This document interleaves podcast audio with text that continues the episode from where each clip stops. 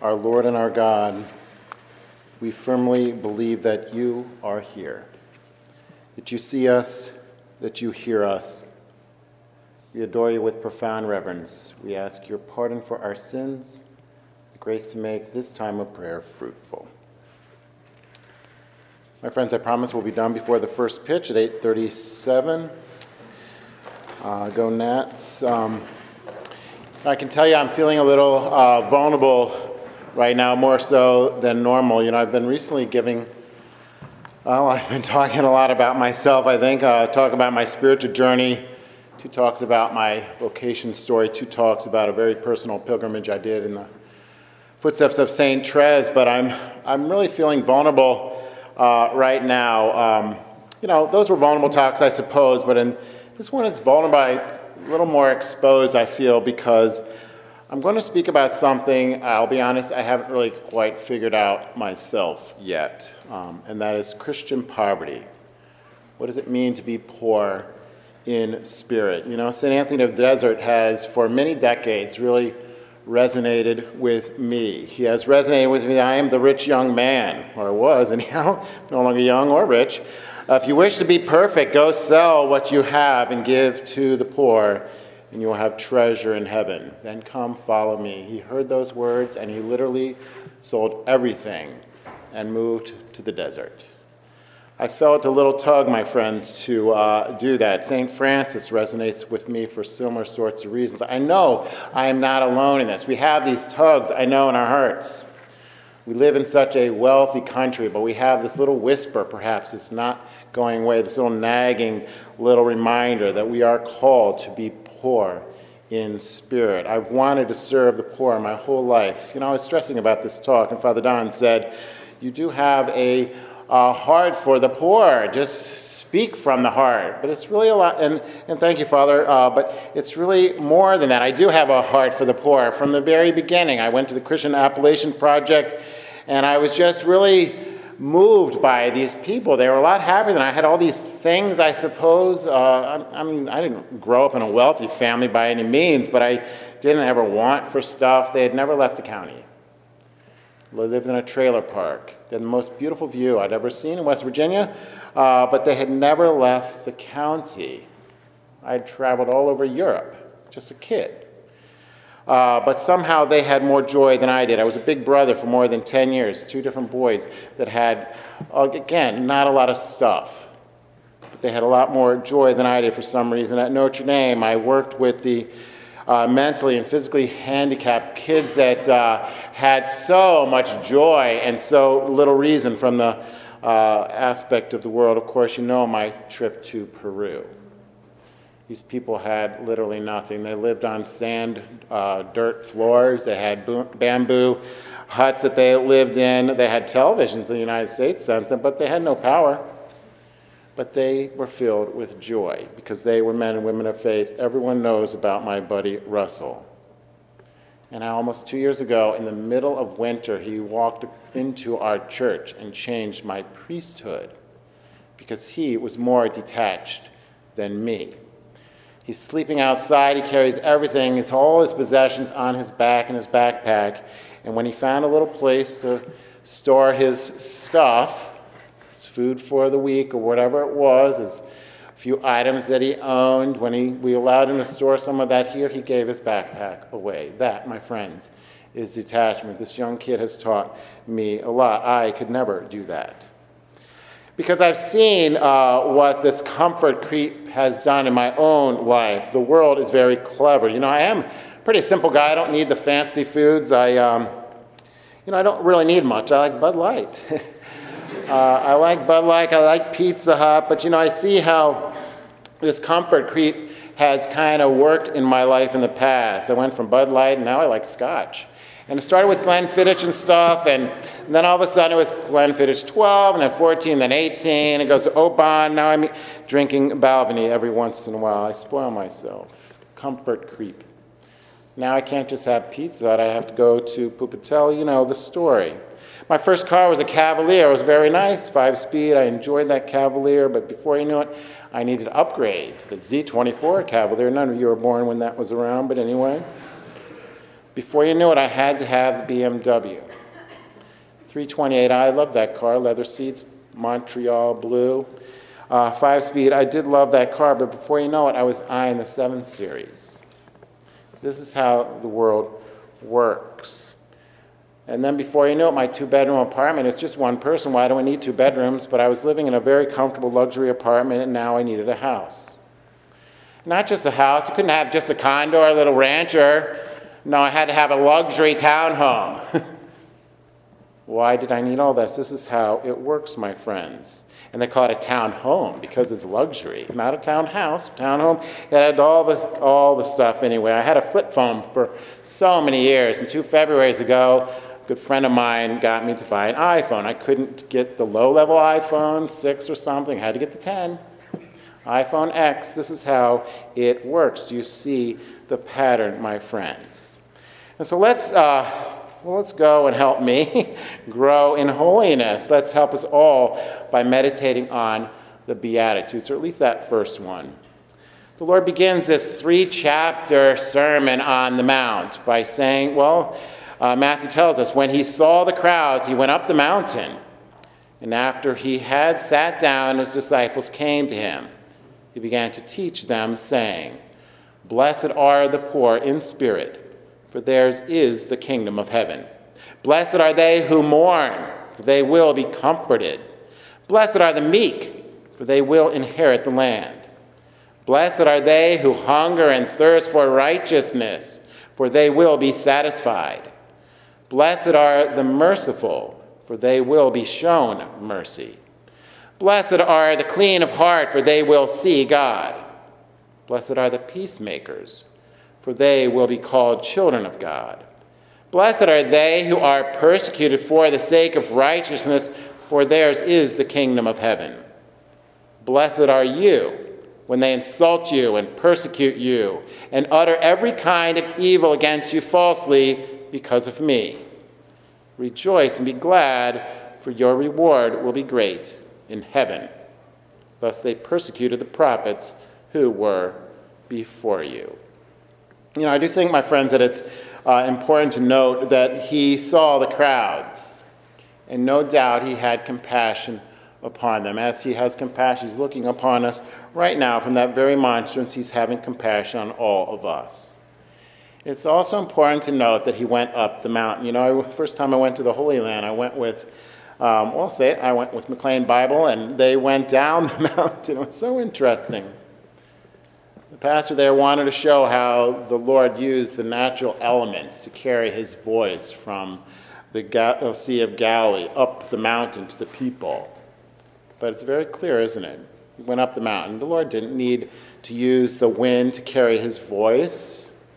He's God himself. And he, he went up the mountain, and after he sat down, he taught them. This is not a movement away from the crowd. This was a movement up the mountain, symbolic movement. He is the absolute teacher. Jesus, the absolute teacher, he assumes his authoritative position between heaven and earth. He is the only mediator. He is our mediator, Jesus Christ, the mediator between God and man. He is the new Moses. Moses went up the mountain. He went up Mount Sinai and he brought down to the people the Ten Commandments. They were not allowed to even touch the mountain. But he went up the mountain, the Lord gave him the Ten Commandments, and he brought them to the people. But Jesus went up the Mount of Beatitudes, this beautiful mountain that overlooks the Sea of Galilee, and the disciples came with him. He sat down ex cathedra, if you will, on his throne. His throne, the earth. He is a king of the earth. And there is a certain hierarchy of intimacy we see here in this first sentence. Jesus is the locus. He's the locus of God's presence. He is God himself, then his disciples, and in that closest circle around him. And then there's an anonymous crowd. The anonymous crowd that these disciples and all of us are called to minister to the Ten Commandments, a condemnation of sin, the Beatitude, an invitation to love. They are so complementary. The comp- uh, complementary, these commandments and the Beatitudes, they go so well together. The commandments could not save. They routinely fail to do so. We fail to follow the commandments. So God entered into his creation. He took on our nature, he took on our brokenness, and he invites his creation, invites you and me, his greatest creation. The creation wasn't very good until he made us. He invites us into his inner life so that we become, become human.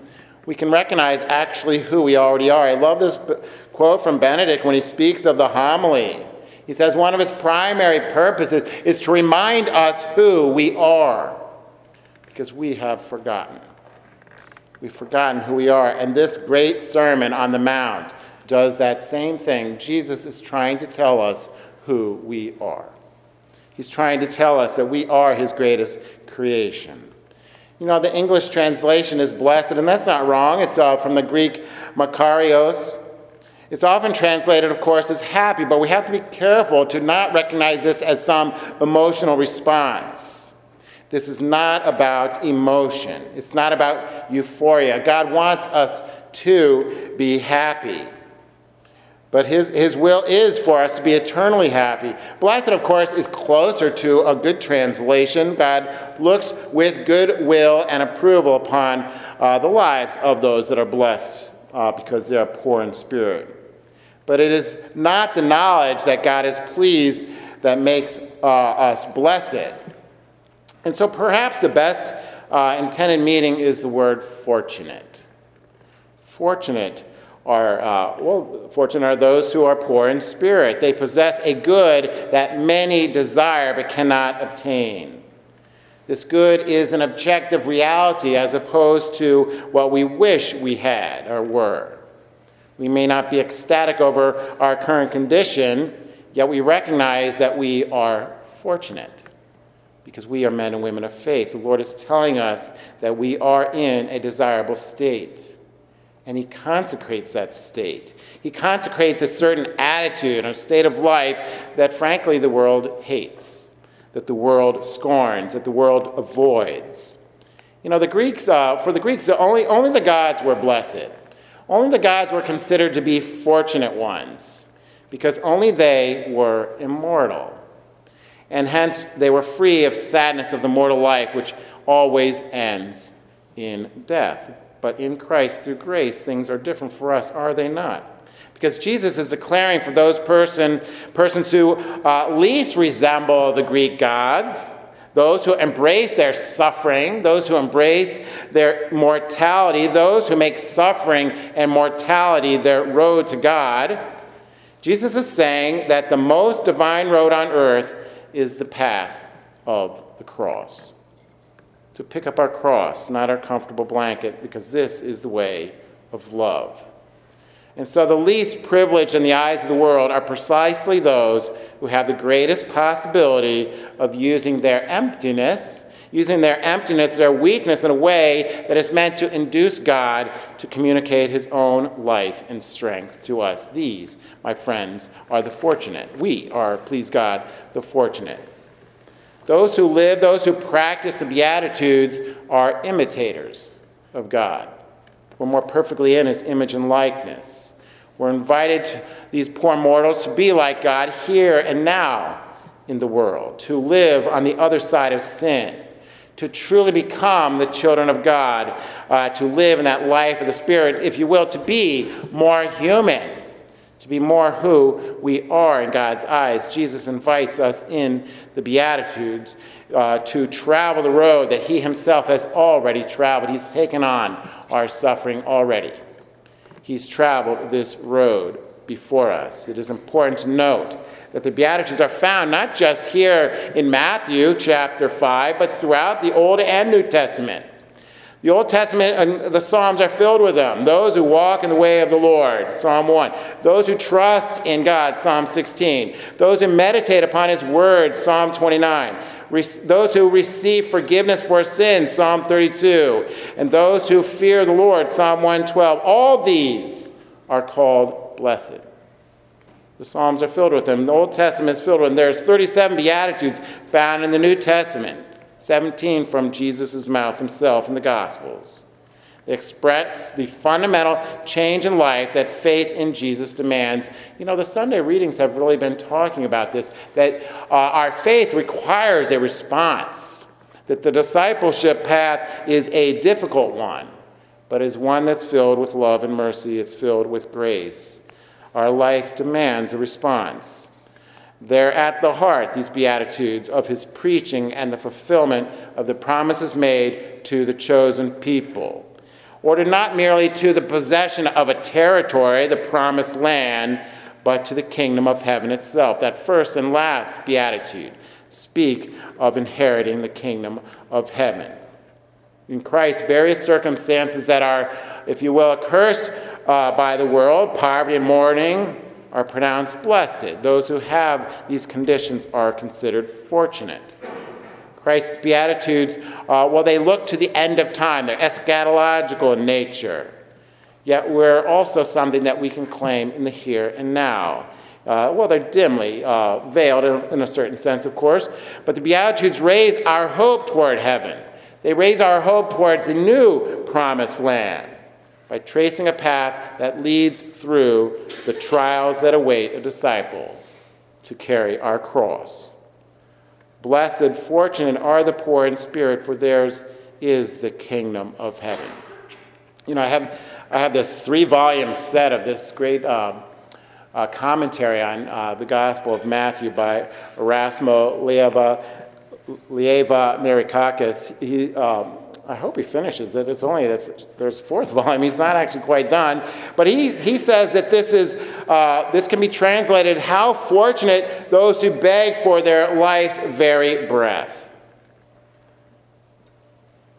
Those who fortunate who beg for their life's very breath. He sees that the, we recognize that they're unable to breathe without the Lord. They recognize that they did not will themselves into existence. This is what it means to be poor in spirit.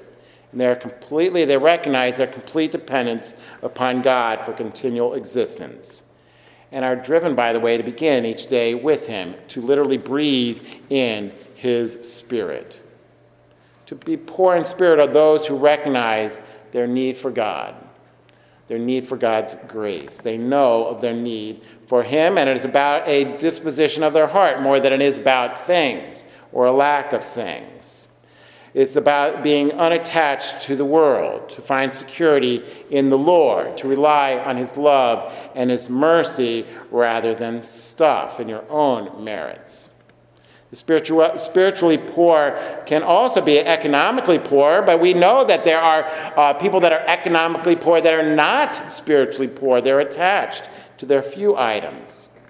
But those who have little or no material wealth, though, are often those who are rich in faith. I found that to be true in Russell. I found that to be true in Peru. Yet sometimes, and we know this, wealth, all of our stuff can get in the way. It helps us believe that we don't need God. I got this. And we only turn to Him when we need something. We wrongly believe that wealth gives us power, that in a certain sense, wealth grants us freedom. That could not be more wrong. Wealth distracts, wealth does corrupt. Of course, there are many exceptions of very rich people that are able to live lives of great virtue, but uh, you know, generally speaking, it's difficult. The Lord even tells us, "I have a camel." You know, it's difficult. Jesus loves the poor. He loves economically poor, but he also loves the rich. He loves all of us. But he did, in a particular way, share in the poverty of the poor. In fact, he became poor. God himself became flesh. That is the definition, in a certain sense, of poverty. The poor in spirit have complete dependence upon the Lord. They are humble. They are humble by an act of their will. They recognize their sins. And they trust in God more than they trust in themselves, more than they trust in their things. You know, Pope Francis says one cannot be blessed, one cannot be blessed if one is not converted. That's why I think that story of the rich young man is so important for us. Who knows what happened to this rich young man in the, in the end? But he did desire holiness. He desired to be converted at some level. And he asked uh, Teacher, what good must I do to gain eternal life? Well, follow the commandments. And then he asked which ones. He was not all in. St. Therese, as you know, I've been speaking of this. She says love does not calculate, but he was. This rich young man was doing a calculation. How many do I have to follow? What's the minimum uh, requirement to attain eternal life? There is no calculation in the spiritual journey. There's no spiritual, there's no calculation in love. But he did list, uh, Jesus did, some of the commandments, and he says, He has observed all these. What still do I lack? He recognized himself to be lacking. He recognized himself at some level to not be spiritually poor. If you wish to be perfect, go sell what you have and give to the poor, and you will have treasure in heaven. Then come, follow me. I've been struggling to do that my whole life, is to uh, become truly uh, impoverished. Even though I have stuff, it's, uh, it's uh, in a certain sense, I'm attached to it. And then uh, he turned to his disciples and, Man, man, I say to you, it will be hard for one who is rich to enter the kingdom of heaven. Again, I say to you, it is easier for a camel to pass through the eye of a needle than for one who is rich to enter the kingdom of God. And when the disciples heard this, they were greatly astonished and said, Who then can be saved? Jesus looked at them and said, For human beings, this is impossible, but for God, all things are possible. So we have to turn to Him and ask for this grace. And my friends, the Gospels are filled with this challenge, this challenge to true and everlasting conversion. The Lord challenges us in regards to all these uh, desire to be uh, more uh, spiritually poor, more detached from our material possessions. He praised that, that widow who gave literally her last two coins, the widow's mites.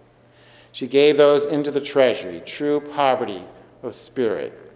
You know, he sent the apostles all on mission, and he told them, Take nothing for the journey, neither walking stick, nor sack, nor food, nor money, and let no one take a second tunic. Rely completely on me, rely on my spirit. You know, even the prodigal son we were meditating on a few Sundays ago who was far from the Father when he had all his stuff, when he was consumed by love of money. He squandered his very being. Only then did he recognize that he was loved. Only after he had nothing, no material possessions, did he discover that love itself, everything, was waiting for me, had been looking to the horizon since he left looking to the right horizon, willing his son's return. You know, even Peter, I was meditating on this earlier today, and his threefold denial. He, he, he denied the Lord three times, and the Lord invited him to say yes three times. Do you love me? And we, can, we know if we, if we see the, reg, the proper translation, do you love me unconditionally? You know I love you as a friend. Do you love me more than these things? Your friends, perhaps your equipment, you know I love you as a friend. And then Jesus, the third time, asks him, Do you love me as a friend? You can almost hear Peter sigh. You know, Lord, that's what I got.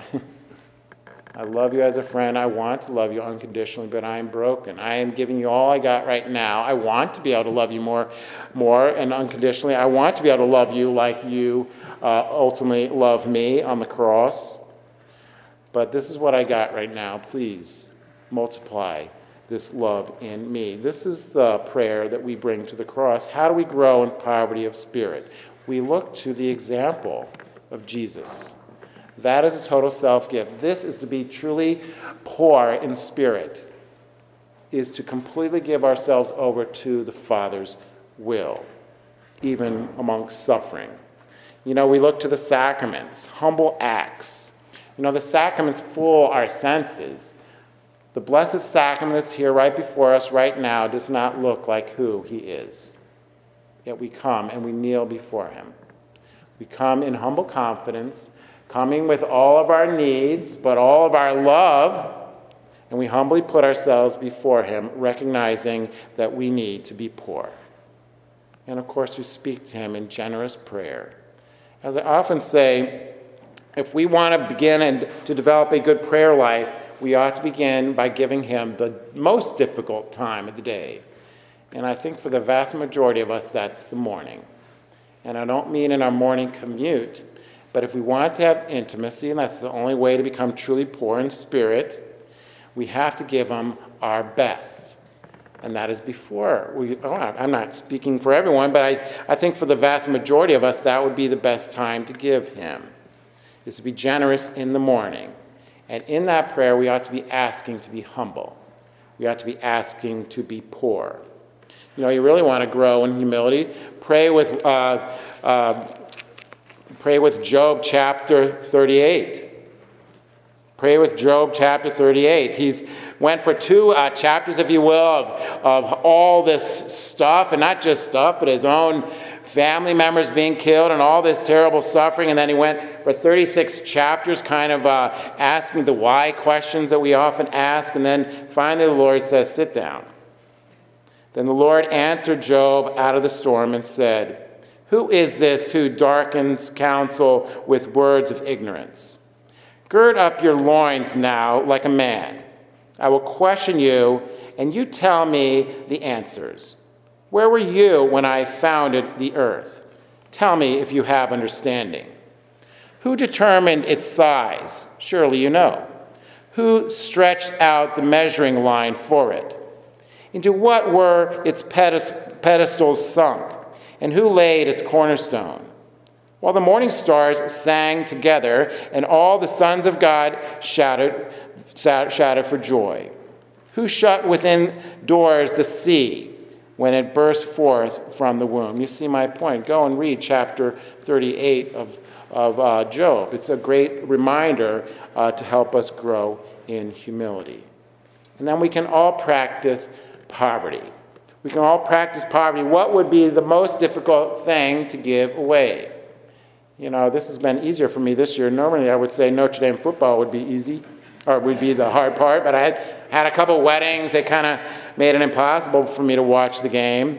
Of course, Dan Snyder has made watching the Redskins very easy to uh, give up. Anyway, what would be difficult for us to give away? We should be praying about that and trying to see how we can practice poverty. You want to be truly poor, then we ought to be tithing. The Bible speaks of 10%. I'm not saying that's your number, but we ought to be generous. Acts of uh, charity, well, it's our duty to give to the poor. It's our duty. It only becomes an act of charity when it costs us something. I think tithing would be costing us something for sure. You want to grow in a poverty of spirit, serve the poor. Give of the most precious thing that you have, and that is your time. That is your Saturday morning, perhaps. When you want to sleep in, you give that to the poor. You want to grow in poverty of spirit, look to the end and nurture that relationship with the Lord. What is the reward? It says, where theirs is the kingdom of heaven. Theirs is the kingdom of heaven. They end up possessing it in a certain sense. We do when we become truly poor. You know, I love this gospel we meditated on. Was it last Sunday? Maybe Sunday, two Sundays ago, where it had the poor man Lazarus and Abraham together in heaven, and that rich man. Just so interesting to meditate on that. The rich man had all this stuff just the scraps on that fell to the ground, this uh, poor man Lazarus would have uh, just literally uh, consumed up. He didn't even have that. But he didn't want to go where Lazarus was. He wanted to be where he was at. He just wanted his suffering to be taken away. Do we want the kingdom of heaven? That is a question only can be answered by entering into true relationship with the Lord. This rich man didn't want to go to heaven. He just wanted his suffering to be taken away. My friends, do we want to be poor in spirit? That'll be answered only by having a relationship with Jesus Christ. And may God be praised. Amen.